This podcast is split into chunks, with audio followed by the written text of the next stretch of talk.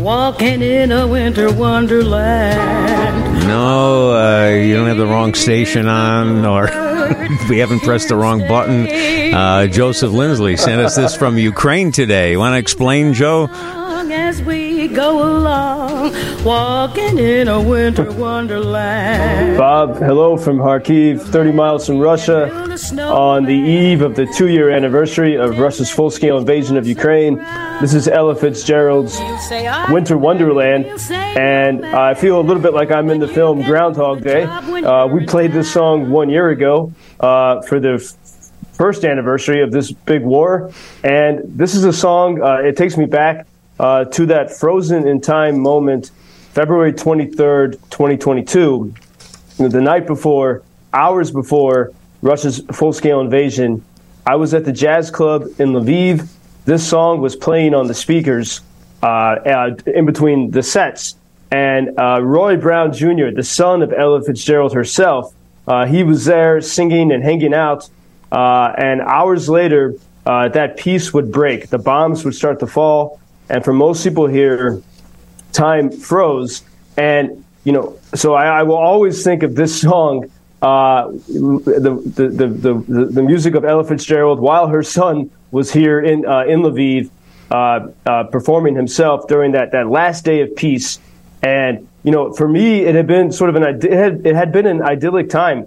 Uh, you know, I, before the pandemic started, I was traveling the world and I happened to be in Ukraine when the music stopped uh, in, in, sort of you know this global musical chairs. The music stopped, the pandemic began, and and the uh, the borders were closed.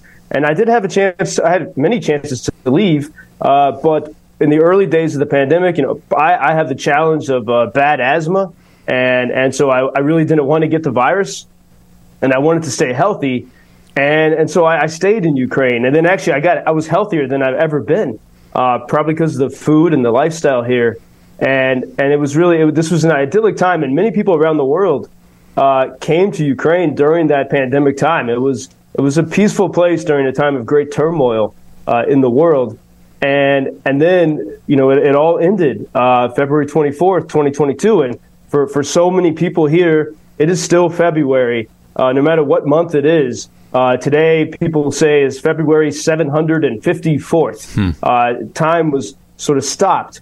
Um, that day. And but as I think about you know the, these conversations that we've had, I mean every single weekday uh, with you, Bob, and the WGN audience uh, for two years now, and you know these ten minutes, and I think as I think back on it, you know it's not just a story of of tragedy and sadness, but also of of inspiration and and, and you know as I've seen here. For me, Ukraine has been a, a how-to guide, like a self-help book on how to do extraordinary things uh, and in the most you know difficult of times, and, and how to really be free because you, you, you know that you're putting your life on the line for freedom, uh, so you don't uh, take you know take it for granted. And and so these are some reflections as I look at two years of being here every single moment of Russia's full scale war. Let's hope one day we can uh, celebrate the end of the war and peace and freedom in Ukraine. Uh, there, there was a television news report I want I want to ask you about, Joseph, and it was pretty scary uh, concerning the nuclear plant there in Ukraine and how it's mm-hmm. it's dangerously close to uh, blowing up, and and if it if it did, uh, I, I, mean, the area affected would be enormous. What what is happening with that? Well, you know, I mean, this is the Russians have occupied that nuclear plant, the largest in Europe uh, since really the, the, the, very beginning, near, near the very beginning of the full scale invasion. You know, I've been across the water from it uh, in Nikopol. I've seen it uh, even while it was under Russian occupation. Uh, they, the, you know, the International Atomic Energy Agency is able to go and inspect it. And you know that plant, because of what happened in Chernobyl, uh, ironically in Ukraine in the 1980s, uh, you know the safety procedures and precautions uh, are, are much stronger than they were back then.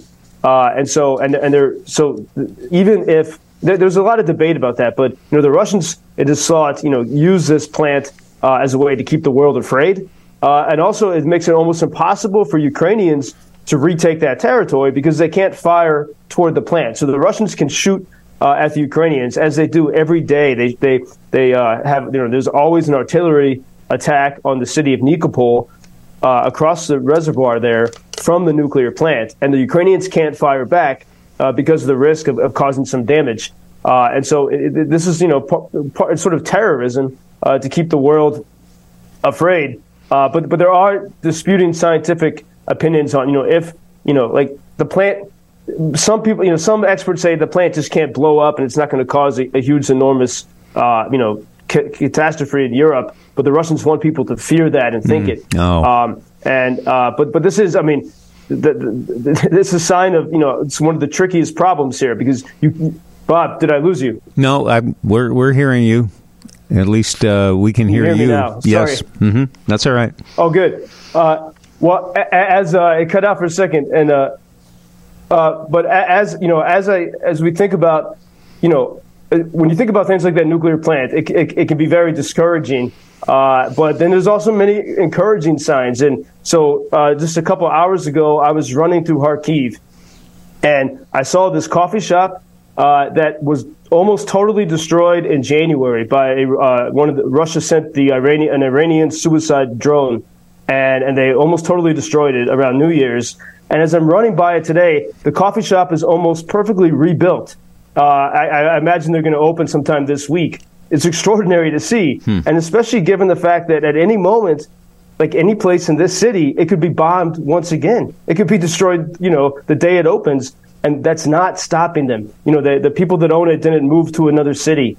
Uh, they stayed here and they're reopening. And so this is this is what's happening, you know, every single day here. The rebuilding is a constant thing. The rebuilding is part of uh, being alive. And I was thinking, you know, as we look in this anniversary, which will be tomorrow, uh, of the words of the British American poet T.S. Eliot.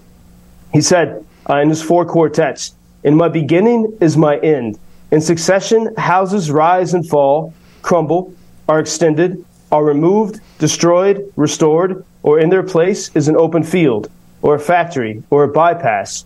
Old stone to new building, old timber to new fires, old fires to ashes, and ashes to the earth. Home is where one starts from. As we grow older, the world becomes stranger, the pattern more complicated, of dead and living, not the intense moment, isolated, with no before and after, but a lifetime burning in every moment. And then he concludes with these words that really resonate for me here, February 23rd, 2024, 30 miles from Russia, in Kharkiv, Ukraine. Uh, T.S. Eliot wrote, and all shall be well, and all manner of things shall be well, when the tongues of flames are enfolded into the crowned knot of fire, and the fire and the rose are one. And as I think of that coffee shop that a month ago was destroyed, and already 30 days later, almost rebuilt, even while the threat continues, uh, that gives me great courage uh, and, and hope that this can actually work and that Ukraine can have victory the spirit of the uh, people of Ukraine inspires us all. Joseph Lindsley, thank you. We will talk on Monday. That's the Phil Monday. Thank you, Bob. Phil Monday.